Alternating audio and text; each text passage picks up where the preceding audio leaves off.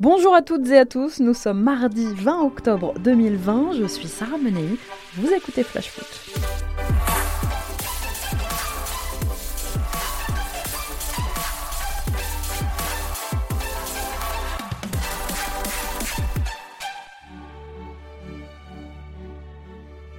En Bretagne, certains verseront ce soir leurs petites larmes en entendant l'hymne de la plus belle et de la plus prestigieuse des compétitions européennes de clubs. Ils l'ont tant attendu, peut-être même pas osé l'espérer.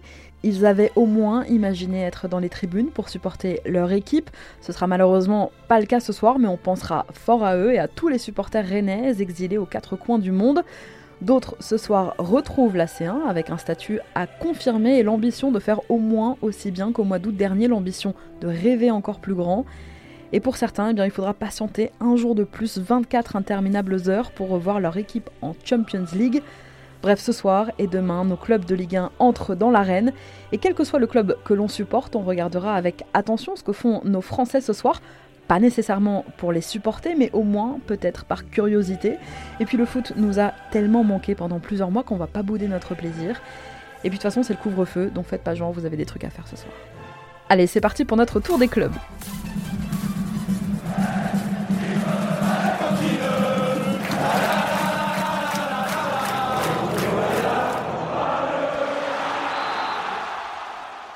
Sorti à la pause dimanche contre Metz, Pierrick Capel, qui a visiblement un petit problème à l'adducteur, devrait rester en soins cette semaine et manquer le déplacement du S C O à Rennes vendredi en ouverture de la huitième journée. D'ailleurs, puisqu'on parle d'Angers, sachez que son coéquipier Stéphane Bauken sera notre invité demain dans Flash Foot. À Bordeaux, des nouvelles de Laurent Kościelny et de Loris Benito. Kościelny souffre d'une lésion aux adducteurs de la jambe gauche et l'international suisse Loris Benito souffre lui d'une grosse contusion à la cheville gauche. Alors si le club n'a pas encore communiqué sur la durée de leur indisponibilité, tous les deux sont incertains pour la réception de Nîmes dimanche prochain. Incroyable confidence du coordinateur sportif du Stade brestois. Samuel Eto'o, Mickaël Essien ou Yaya Touré auraient pu jouer à Brest cette saison. Non, c'est pas une blague. Invité hier soir sur le plateau de Téléfoot, Grégory Lorenzi a lâché cette drôle d'anecdote. Libre depuis son départ de Chine en janvier dernier, Yaya Touré cherche encore un nouveau défi malgré ses trente-sept ans et l'ancien Citizens aurait discuté bien avec Brest cet été. Pour Mickaël Essien, en retrait après avoir quitté l'Azerbaïdjan au mois de septembre, eh bien Brest a été approché pour le recruter. Mais selon Grégory Lorenzi, la plus belle piste, celle la plus sérieuse pour Brest, était celle menant à Samuel Eto'o, officiellement retraité après un passage au Qatar qui s'est terminé il y a un an. Eh bien, il aurait pu donc signer à Brest. Cette année deux mille vingt est décidément incroyable jusqu'au bout. Après un mercato pas franchement réussi, Dijon, en grande difficulté en ce début de saison, tente de faire venir un joker en attaque et se serait mis d'accord avec le Sénégalais Moussa Konaté, qui devrait dans les prochains jours signer un contrat de trois ans. Le transfert de l'avant-centre d'Amiens est évalué à un peu plus de deux millions d'euros. À Lens, les mauvaises nouvelles s'enchaînent un peu. Selon les informations de nos confrères de la Voix du Nord ce matin, les trois recrues phares de l'intersaison des cent et or, Ignatius Ganago, Issiaga Silla et Seko Fofana, ne devraient pas revenir de sitôt avec le groupe lensois. Blessé, Ganago aurait encore besoin de trois à quatre semaines pour soigner son entorse de la cheville. Seko Fofana voudrait lui prendre le temps de parfaire sa condition physique et s'éviter ainsi une nouvelle blessure. Et enfin, la blessure au mollet de Silla pourrait l'éloigner des terrains pour encore trois semaines. Les trois joueurs manqueront d'ores et déjà les deux prochains matchs du R C Lens contre Nantes, puis à Marseille.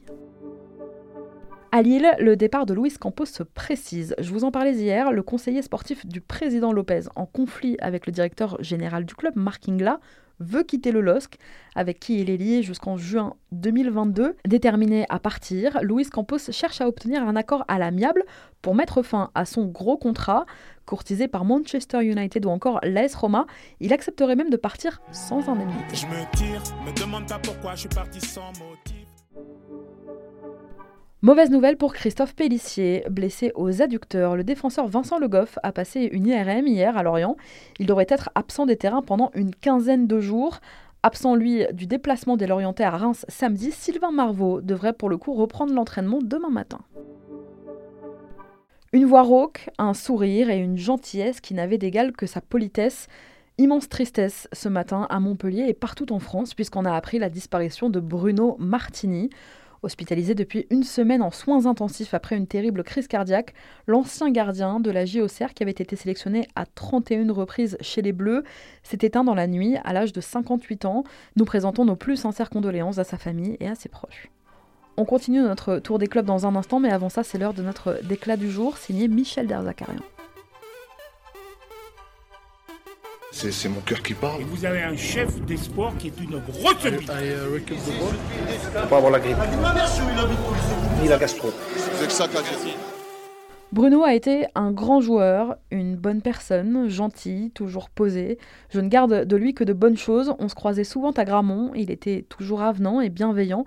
C'est une grande tristesse aujourd'hui. Bruno était un grand joueur qui a fait une belle carrière et notamment à Auxerre. C'était un gardien sobre qui n'en rajoutait pas. Voilà l'hommage rendu ce matin par l'entraîneur de Montpellier à Bruno Martini, qui, je vous le disais, est décédé dans la nuit. Les deux hommes avaient évolué deux saisons ensemble au M H S C au milieu des années quatre-vingt-dix, puis s'étaient retrouvés au centre d'entraînement à Montpellier en tant qu'entraîneur et en tant que formateur.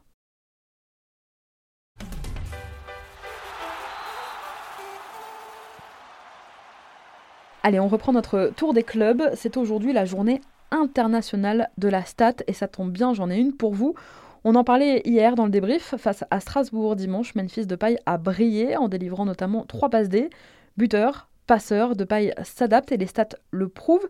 Il est le joueur qui a donné le plus de caviar, le plus de passes D en Ligue un depuis son arrivée il y a trois ans.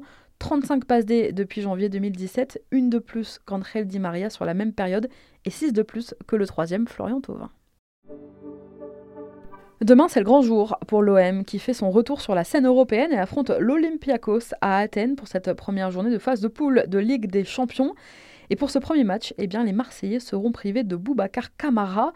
Blessé ? Non. Alors pourquoi ? Eh bien parce que le milieu marseillais avait été exclu lors d'un match de Ligue Europa en décembre deux mille dix-huit. Le minot est suspendu suite à un carton rouge reçu face à Limassol il y a donc vingt-deux mois. Ça paraît complètement absurde, mais c'est le règlement. Coup dur pour A V B qui va donc devoir se priver du maillon fort du milieu de terrain marseillais de ce début de saison.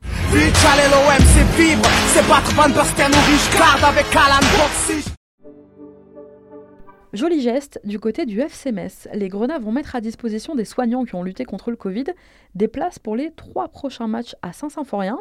Pour profiter de cette offre, il est nécessaire de disposer de la carte Metz dit Merci, une carte dédiée au personnel soignant et aux agents des hôpitaux de la métropole messine qui donne accès gratuitement à des événements sportifs et à des événements culturels. Ensuite, il vous suffit d'envoyer une demande par mail. Pour tous les détails, rendez-vous sur le site du club. Attention, faites vos demandes jusqu'au mercredi précédent le match.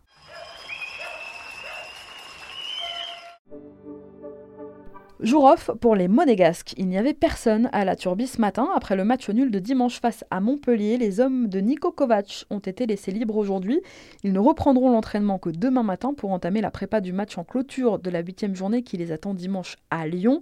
Mauvaise nouvelle pour eux, suspendu le week-end dernier, Bruno Guimarães sera de retour et disponible ce week-end.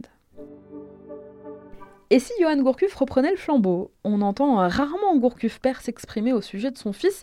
C'est pourtant ce qu'a fait l'entraîneur des Canaries hier soir au micro d'R M C Sport. Libre depuis son passage à Dijon il y a deux ans, que devient Johan Gourcuff ?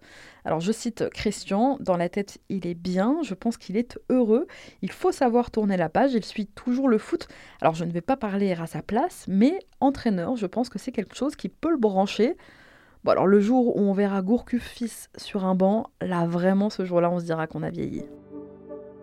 Selon France Football, qui sort aujourd'hui, l'O G C Nice a sérieusement envisagé de rapatrier Jean-Mickaël Seri cet été. En quête d'un milieu capable de jouer vers l'avant, les Aiglons ont finalement été chercher Jeffrey Adélaïde en toute fin de mercato. Mais avant de conclure le deal avec le joueur de l'O L, eh bien le club azuréen avait pensé à rapatrier Seri, qui n'est pas au mieux, il faut le dire, depuis son arrivée en Première Ligue.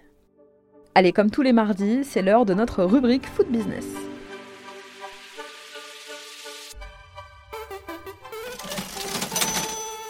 Depuis quelques jours, on n'entend parler que de ça. L'inquiétude ne retombe pas. La Ligue de football professionnelle va être obligée de souscrire un prêt pour prendre le relais de Mediapro. Un jour ou l'autre, une télé va bien finir par faire faillite à force de signer des chèques toujours plus élevés. Et c'est tout l'équilibre du championnat de France qui est menacé aujourd'hui. Les grands clubs sont si gourmands en argent qu'ils poussent à vendre les droits de diffusion des matchs et des championnats le plus cher possible.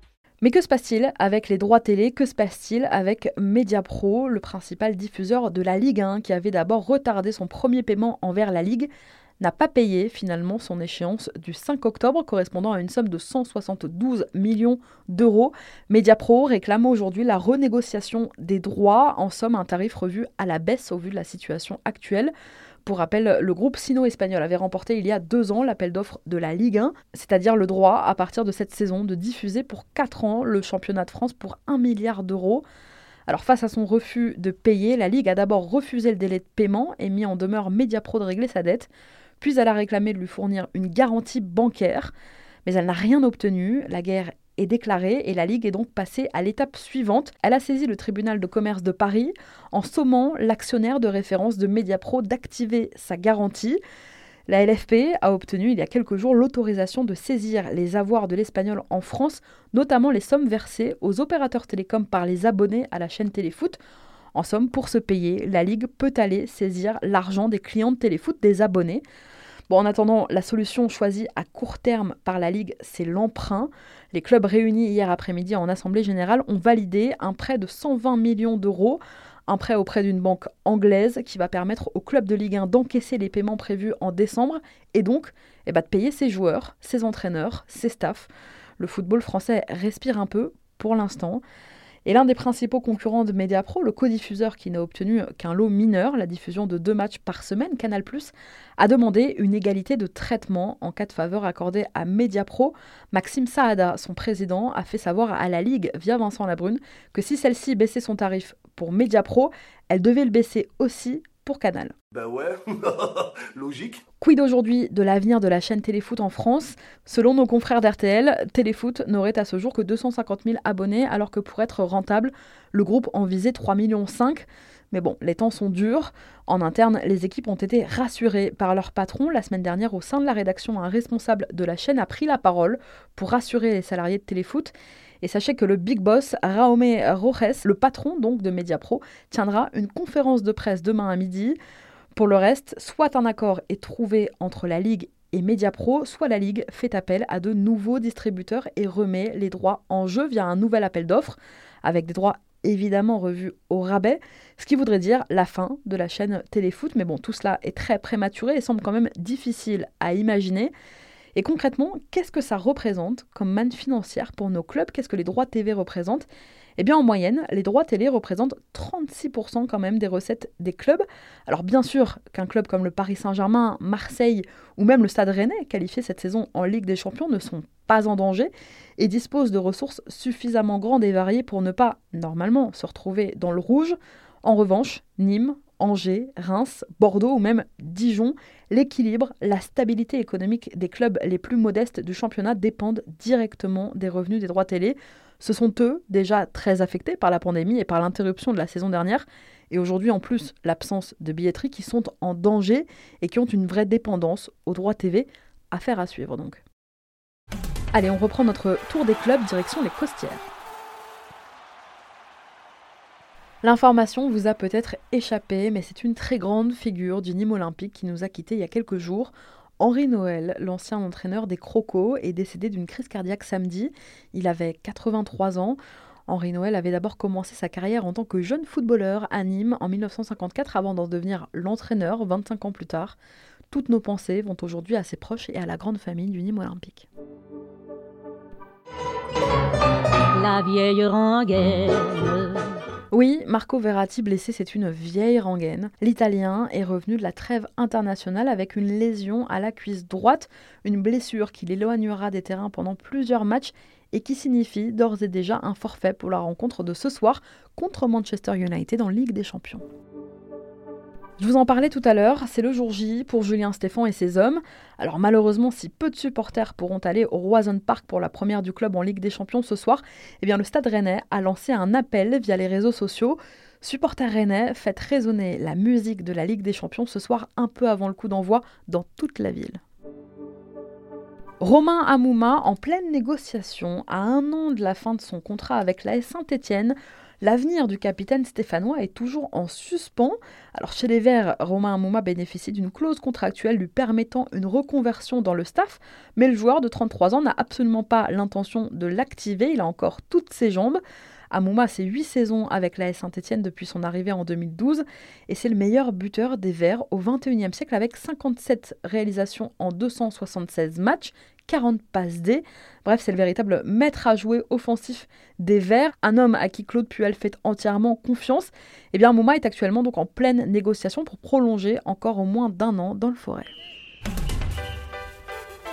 Merci à tous d'avoir été avec nous, c'était Sarah Mené, vous écoutiez Flash Foot, on se retrouve demain.